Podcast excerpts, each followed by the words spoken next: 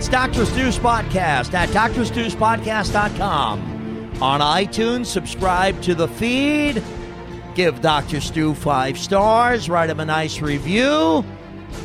That's Dr. Stuart Fischbein. How are you, my friend? I am very fine, Brian. Happy Halloween to you today. Yeah, Halloween coming and going. And Do you every- like Do you like uh, producer Randy's producer costume? I do like that. I thought that what he did was he he wanted here on Dr. Stu's podcast to to wear a radio producer's costume. So what he did was he put on a t-shirt, a pair of headphones, Oh, yeah. slippers, and sweatpants. Yeah, pajama bottoms. Right, and and people said, "Wow, you're wearing pajama bottoms, sweatpants, uh, pajama bottoms, slippers, and a t-shirt." I got it. You're dressed as a radio producer. I'm dressed as a guy who produces morning radio. Right, and everybody said, "Oh yeah, that's a great costume." And you won too. You went to a costume contest and won, right? Oh yeah. The only other problem was people were saying, "Wait, didn't you wear this the day before Halloween too?" And the day before that, and the day before that. And last Halloween, Mm, yeah. and next Halloween too. you know what I actually always do every year for Halloween? I have in my closet a uh, little suspenders outfit, a Bob's Big Boy outfit. That if I go to Bob's Big Boy dressed like that, I love that They outfit. give you a free burger and fries and a drink. Works every year. You got to do that. You didn't do that this year. Now, do you get trick or treaters at your door here? No, it's an apartment building. We're very Yeah, lucky. but it's a, fl- a ground floor of an apartment building. Yeah, but there's no kids that come anywhere near this area. Okay, This is all right. this is one of those buildings where people come to die. Yeah, do you think that trick or treating has actually sort of Yes. died down? Yes. I mean, that because of the fears and anxieties. I, know, Well- I know that some shopping malls actually have trick or treating in the mall. Oh, You they've can- been doing that forever. Yeah, uh, well, they didn't do that when I was a kid. We When I went- was we went- when you were a kid in the Twin Cities, Yes. right? Uh, when I, I was a kid on Staten Island, trick or treating, it was all day, it was all night, it was a mob of fifteen of us out there in great costumes, ringing doorbells with the plastic pumpkins, getting candy. And I'm 41 now, and Doctor Stu is uh, 36, and Randy is. Uh, are you 98? 99. You're 99.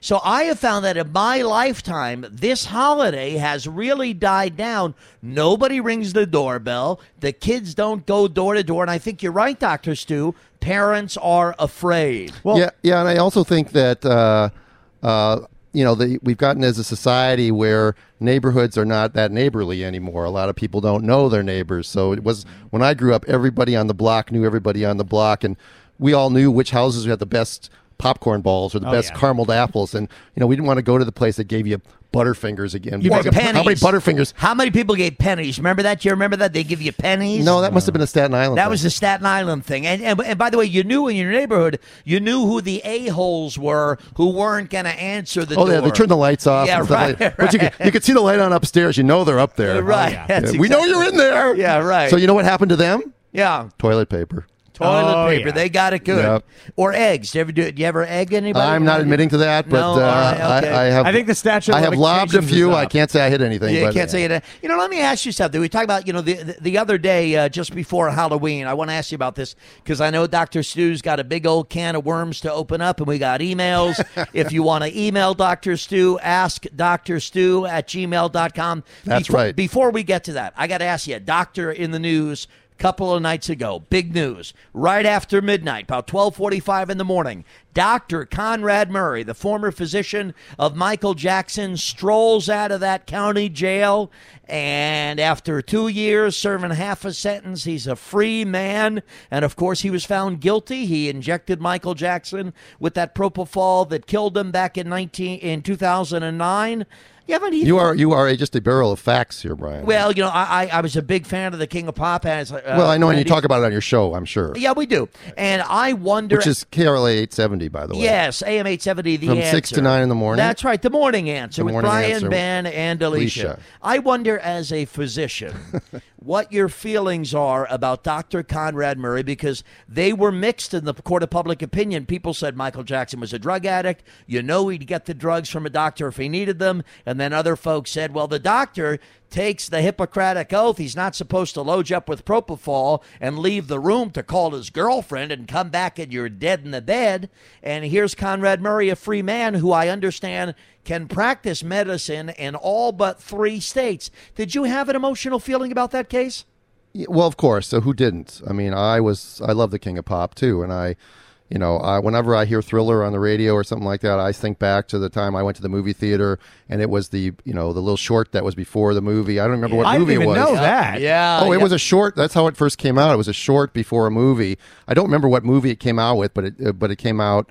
It was directed by that that John other- Landis. John, John Landis, the guy that was a Twilight Zone director. That, That's right. He got And- prosecuted for that too, or uh, maybe they threw their civil suit. I guess And they it used was. to show. Remember, they used to show us cartoons before the movie. Do you remember that? When you Oh were sure, Yeah, Well, we used to have double features. Yeah, how fun! How fun! Right. But but do you think, looking back, I mean, now he's a free man, so Conrad Murray's out there and maybe enjoying dinner tonight wherever he is. Do do, do you think he got a bad rap? I guess as a physician, that's the question for you. Well, you know, again, I, I this is one. Of, this is an opinion, not an expert opinion. Sure.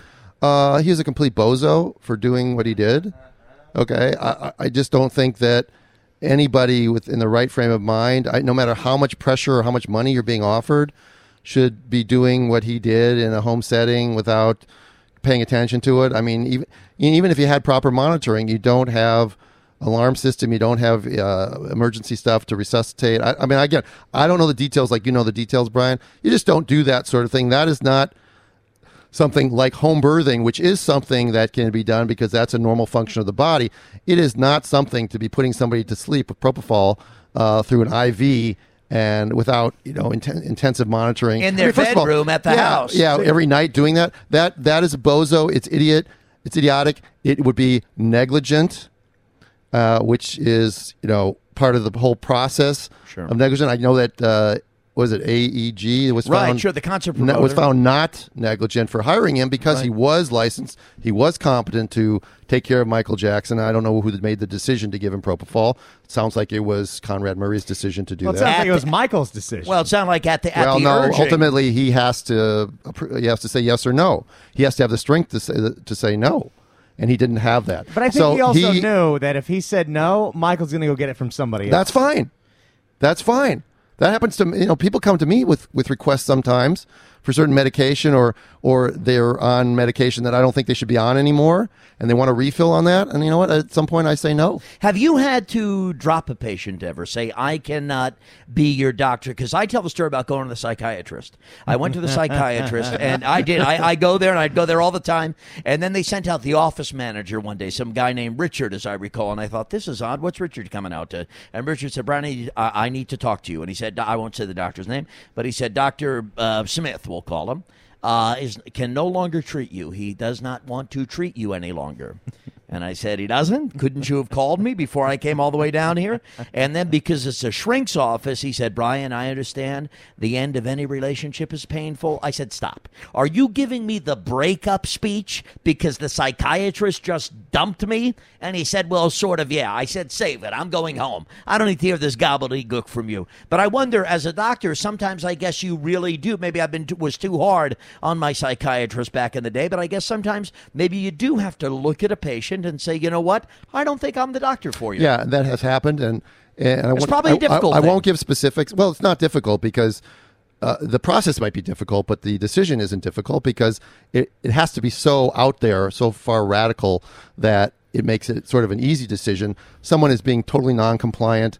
Someone is is been soliciting medication from you and you get a call from the pharmacist and they got four other physicians who are giving them the same medication Yeah, right. that sort of thing and then you know the process of actually get, dumping a dumping a client if Right. that's the word you use Yeah, that's what happened to me. is um is not simple you can't just say to somebody you can't come back here okay you are responsible as a physician at least in california to take care to you need to send them a letter terminating a relationship you don't have to say why but terminating a relationship you generally like to give them at least two or three options of where else they could go for treatment.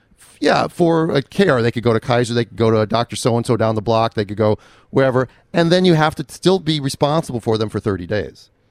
Really? That's correct. That's the that's the you know I don't know what part of the the law that is uh, when when that was put into place, but yeah, you can't just uh, abandon a patient. That would be called it would have something to do with abandonment. Right. Patient suddenly needs you at the hospital, and you just say, you know, I'm not coming. You can't do that. You Can't do that. Right. No, Interesting. But if a patient, and the, the times that I can recall doing that are for overt noncompliance, Hmm.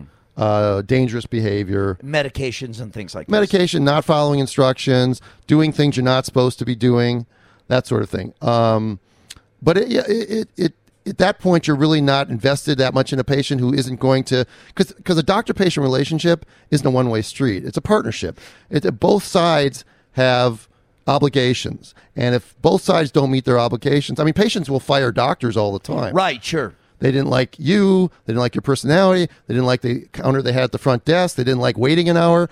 They They didn't like the bill. they, they didn't like the bill. They didn't like the fact they didn't get better when you gave them the first antibiotic or whatever. To, so they they can freely leave you, and they can leave you instantly. Yeah.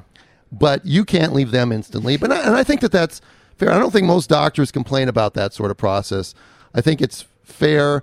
A lot of times we grumble when we want to get rid of somebody and we still have to be responsible for them for 30 days. We want to get in a moment to uh, what Dr. Stu's got on his mind here, but I have to ask you something. We've talked in the past about, uh, for example, I've asked you about cigarette smoking, you know, with, uh, you know, uh, ladies who are pregnant, whether it's home birthing or they're having their baby at the hospital or whatever the case may be.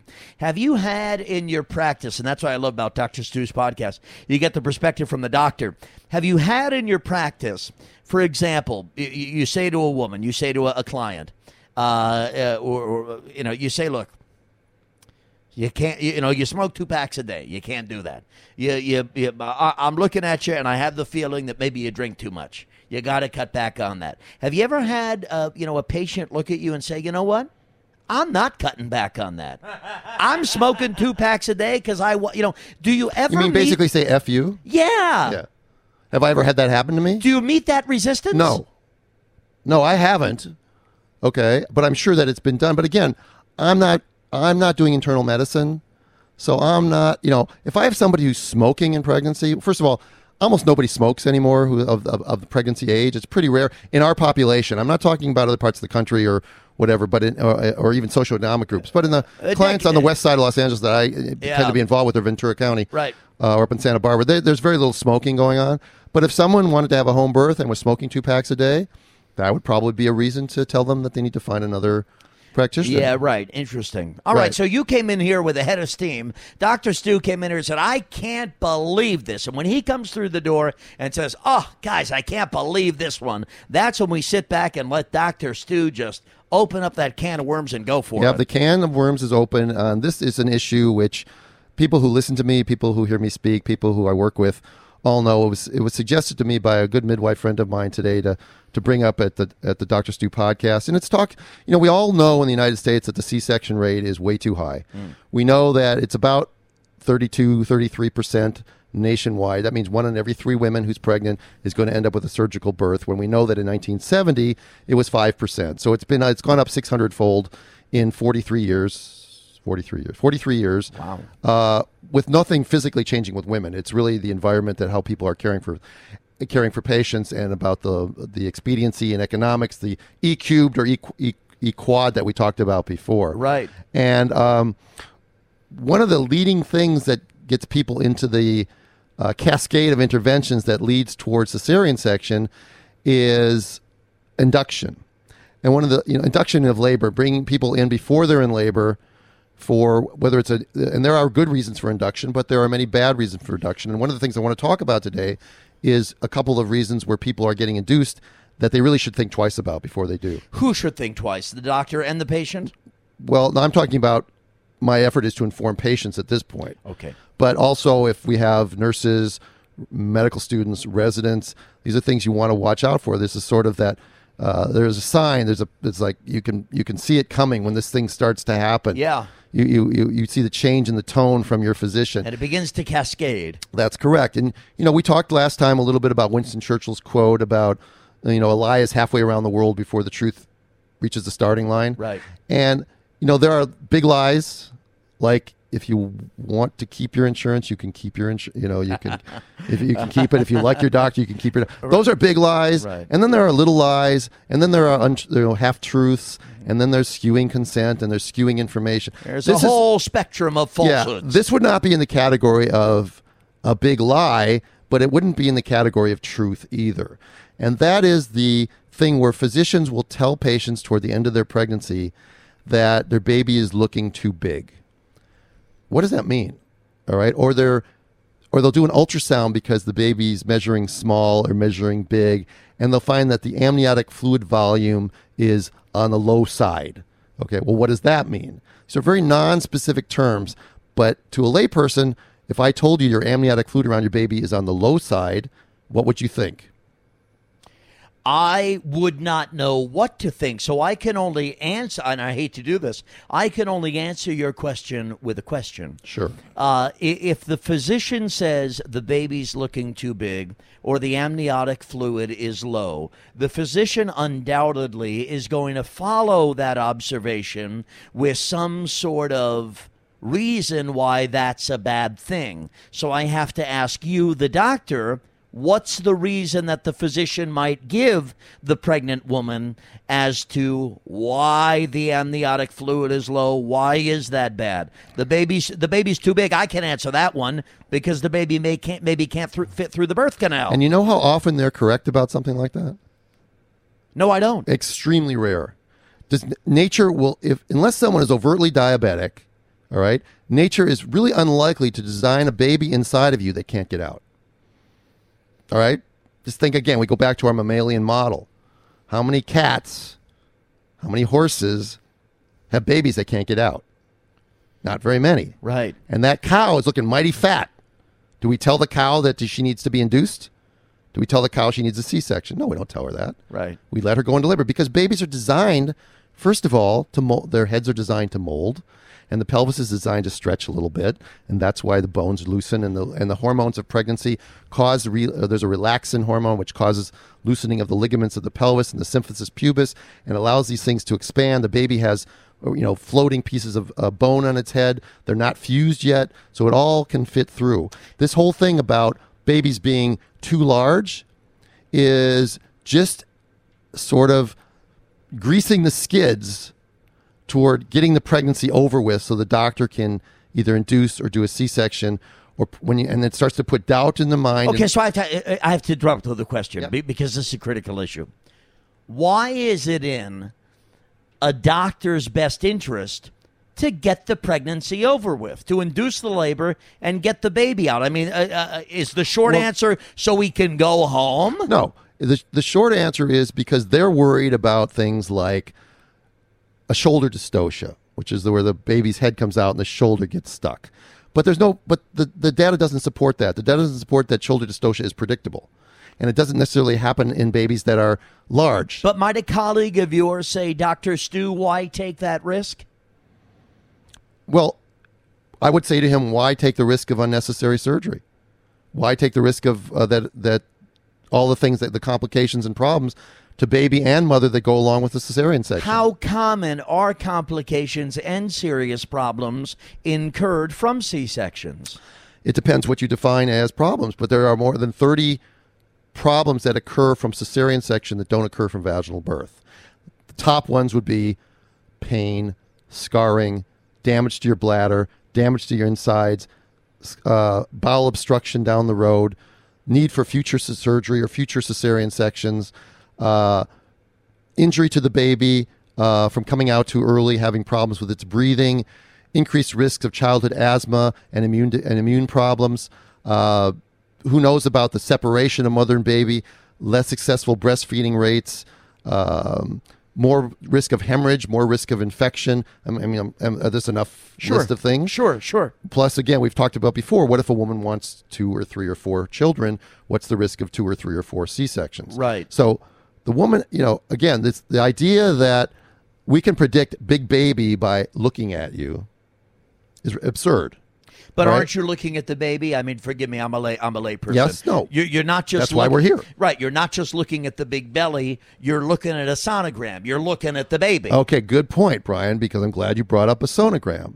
All right, there are, there's much evidence out there that tells you the estimated fetal weight from a sonogram is no better than the estimated fetal weight by a skilled practitioner's hands on the belly. All right, there's about a 10% error, which can sometimes be off by 30%, depending on you know who does the scan and, and how big the mom is and what position the baby's in. It can be a little, because you ha- the the estimated fetal weight of an ultras uh, on a baby by ultrasound uses the width of the head and the circumference of the abdomen. And I don't think it really incorporates the long bones in it, and it doesn't incorporate the circumference of the head.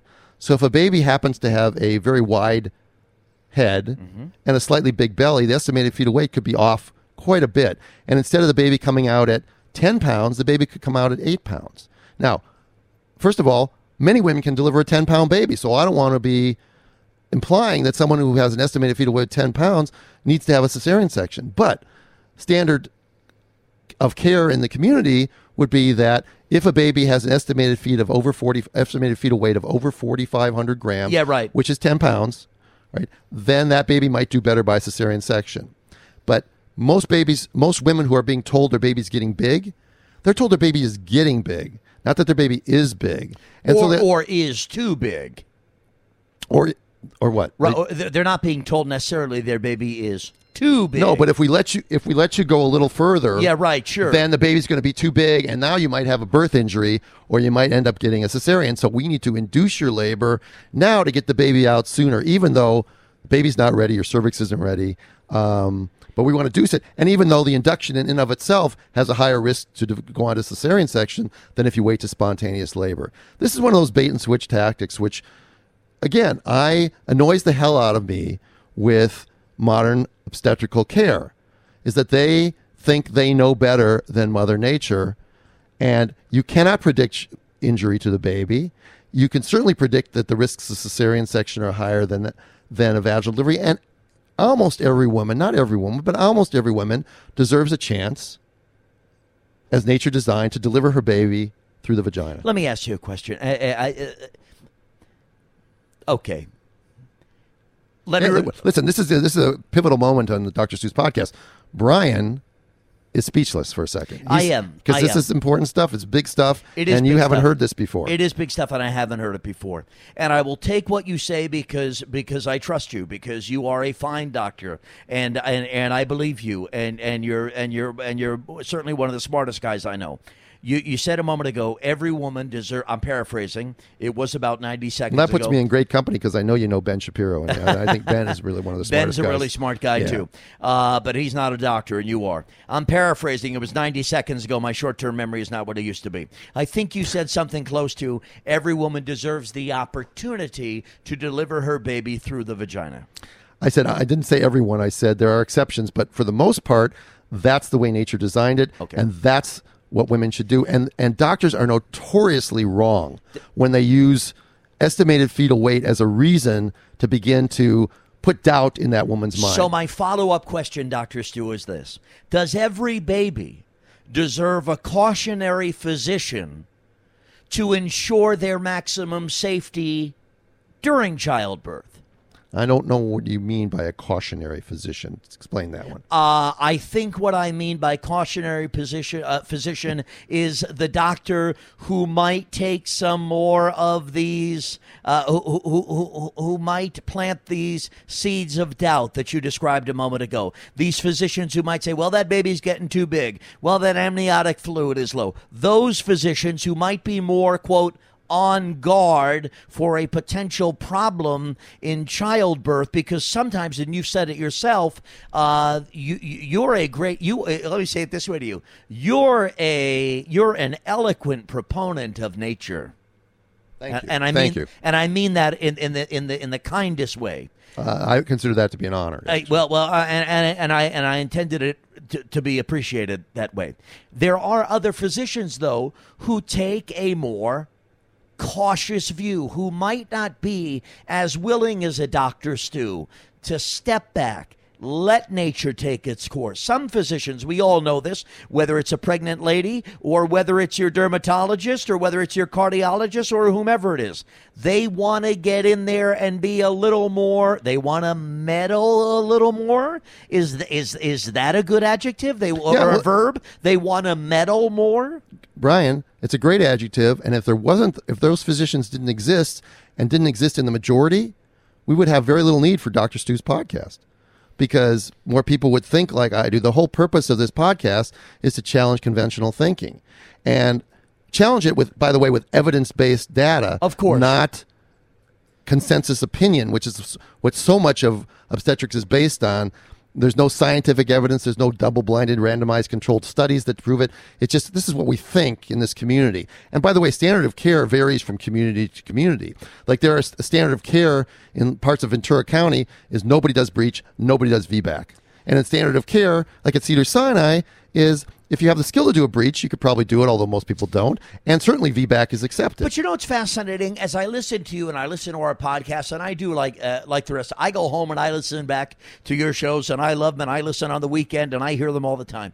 it, it is fascinating that there are so many physicians like yourself who went through very similar, if not almost the exact same training that you did who have come to very different conclusions about the care of pregnant ladies.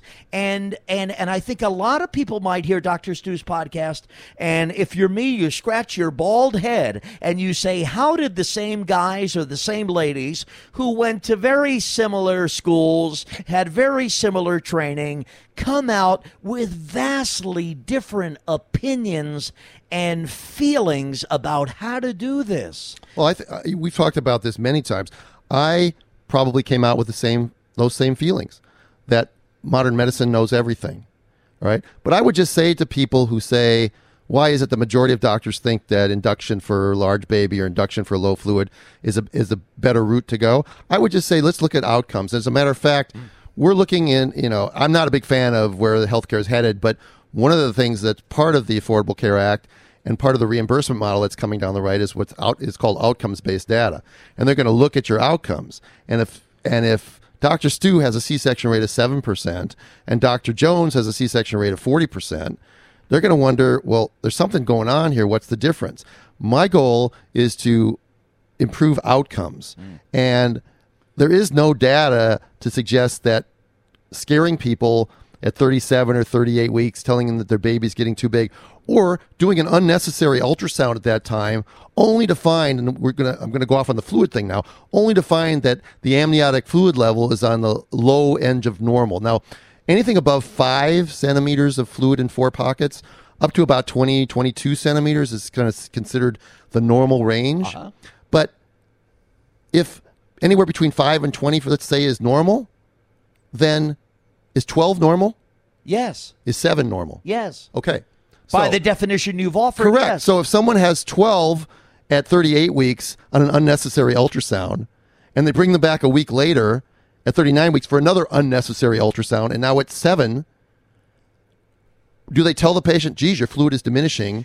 Or do they tell the patient, oh, your fluid's still in the normal level? And why are we checking it? And what I want this message to come out of this is for, for clients, women, doulas, midwives, everybody out there who listens to the podcast in the community. If you have someone telling you these things, then you must respect what they're saying, but also you have the absolute right to question it, challenge it, and seek second opinion from someone who has no relation to that person. In other words, don't go to their their don't don't get a referral to their maternal fetal medicine specialist. Right because that maternal fetal that maternal fetal medicine specialist that guy that guy is dependent on that obstetrician for referrals. So, like we talked about with the corruption of science, depending on who's funding the science, you're also going to get an opinion. It's going to be hard for this maternal fetal medicine specialist to necessarily give you an opinion that's diametrically opposed to the doctor who referred them there. I love the advice you gave uh, to, to, to women there, and we have a couple of moments. Let's spend a couple of moments because it begs a question.